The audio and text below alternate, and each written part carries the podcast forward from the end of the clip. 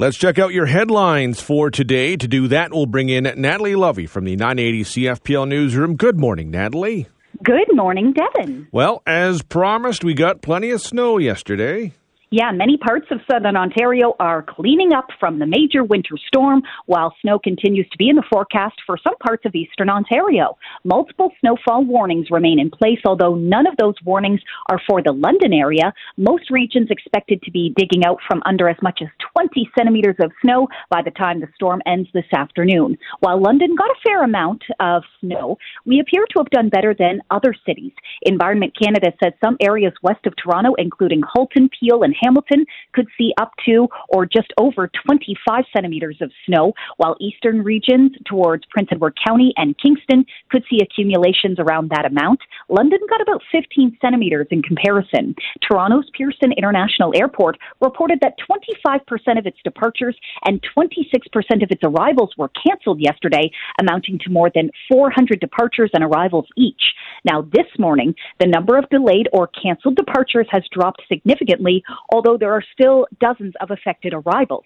As a result, there are some cancellations at the London International Airport this morning uh, as well. So be sure to check their website before you head out the door if you have travel plans today.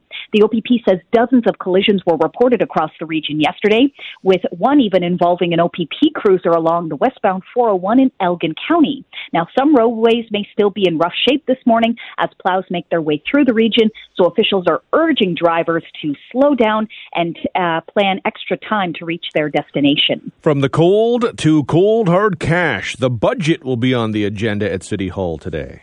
Yeah, it's expected to be a long day at London City Hall as councillors meet to discuss the budget. The deliberations will give council an opportunity to debate proposed amendments to the city's four year budget plan for 2023.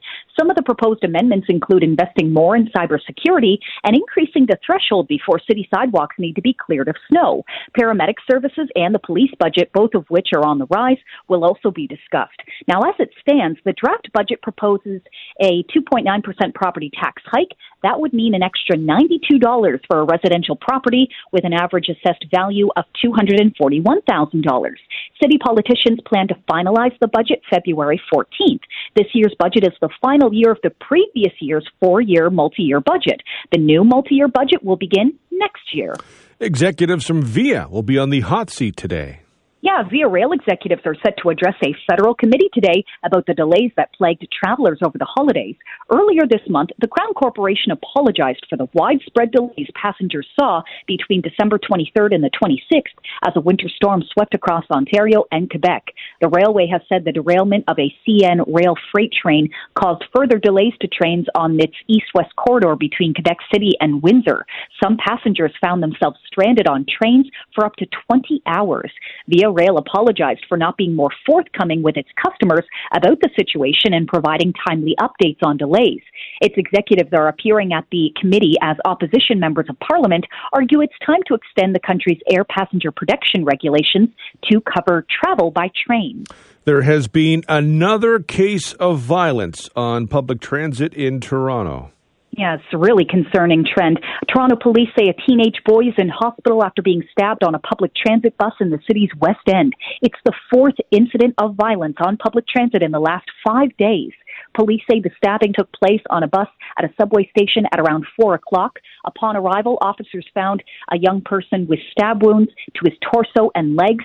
First responders say the 16 year old victim was taken to a trauma center with life or non life threatening injuries. Police say the suspect involved in the incident ran away and was last seen heading eastbound on Bloor Street. The suspect is described as a man in his 20s of unknown race with a medium build, wearing a blue mask and a blue jacket with the hood up. And we're learning more about how Jeremy Renner was injured a few weeks ago. Yeah, Jeremy Renner has become a real life superhero as details about his snowplow accident have emerged. A new report obtained by CNN from the sheriff's office in Nevada confirmed Renner was saving his adult nephew from being run over when he himself was crushed by the vehicle. The accident on January 1st left Renner with more than 30 broken bones. Renner was using a PistenBully snowcat to tow his nephew's truck out of the snow when it started to slide downhill. The report said he jumped out, quote, without setting the emergency brake and then tried to stop the snowcat from hitting his nephew. Renner returned home on January 16th. Here's hoping he has a full recovery. Let's check out what happened on this day in history. In 1784, in a letter to his daughter, Benjamin Franklin expressed unhappiness over the choice of the eagle as the symbol of America and expressed his own preference the turkey. In 1841, Britain formally occupied Hong Kong, which the Chinese had ceded to the British. The territory was returned to Chinese rule in 1997. In 1905, the world's largest uncut diamond was found in South Africa. The 31 uh, 3100 uh, carat diamond weighed 680 grams. That's 24 ounces.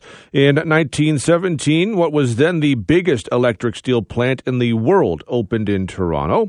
In 1924, the Canadian Red Ensign was given official recognition. It remained Canada's official flag until the maple leaf was adopted in 1965. In 1943, the Second World War Allies meeting in Casablanca, Morocco, agreed to settle for nothing less than the unconditional surrender of the Axis powers.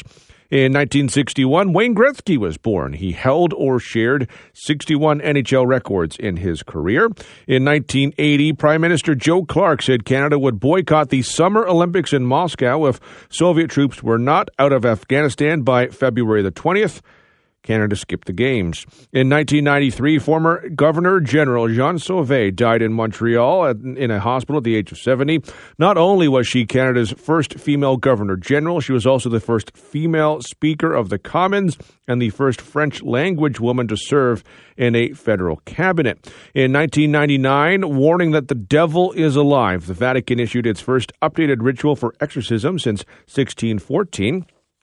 In 2001, the Supreme Court of Canada upheld the law criminalizing the possession of child pornography. It's a little concerning that needed to be done. In 2009, Nadia Suleiman gave birth to eight babies, the world's second live born set of octuplets. The unemployed single mother was dubbed the Octomom. In 2010, Toyota recalled and suspended the sale of eight of its most popular vehicles in the United States and Canada to fix a faulty gas pedal. In 2020, the U.S. consulate in Wuhan, China, was evacuated as the virus outbreak continued to spread throughout the country. France said it had also considered closing down its consulate and that it was working on arranging a bus service to help French citizens leave Wuhan. And on this day in 2022, Prime Minister Justin Trudeau said Canada would extend its military military training operation in Ukraine for another three years. There are no listener birthdays uh, today. Celebrity birthdays include sportscaster Bob Uecker, who turns 89. Ellen DeGeneres is 65. Wayne Gretzky is 62. Former Raptor Vince Carter is 46. And actress Sarah Rue is 44.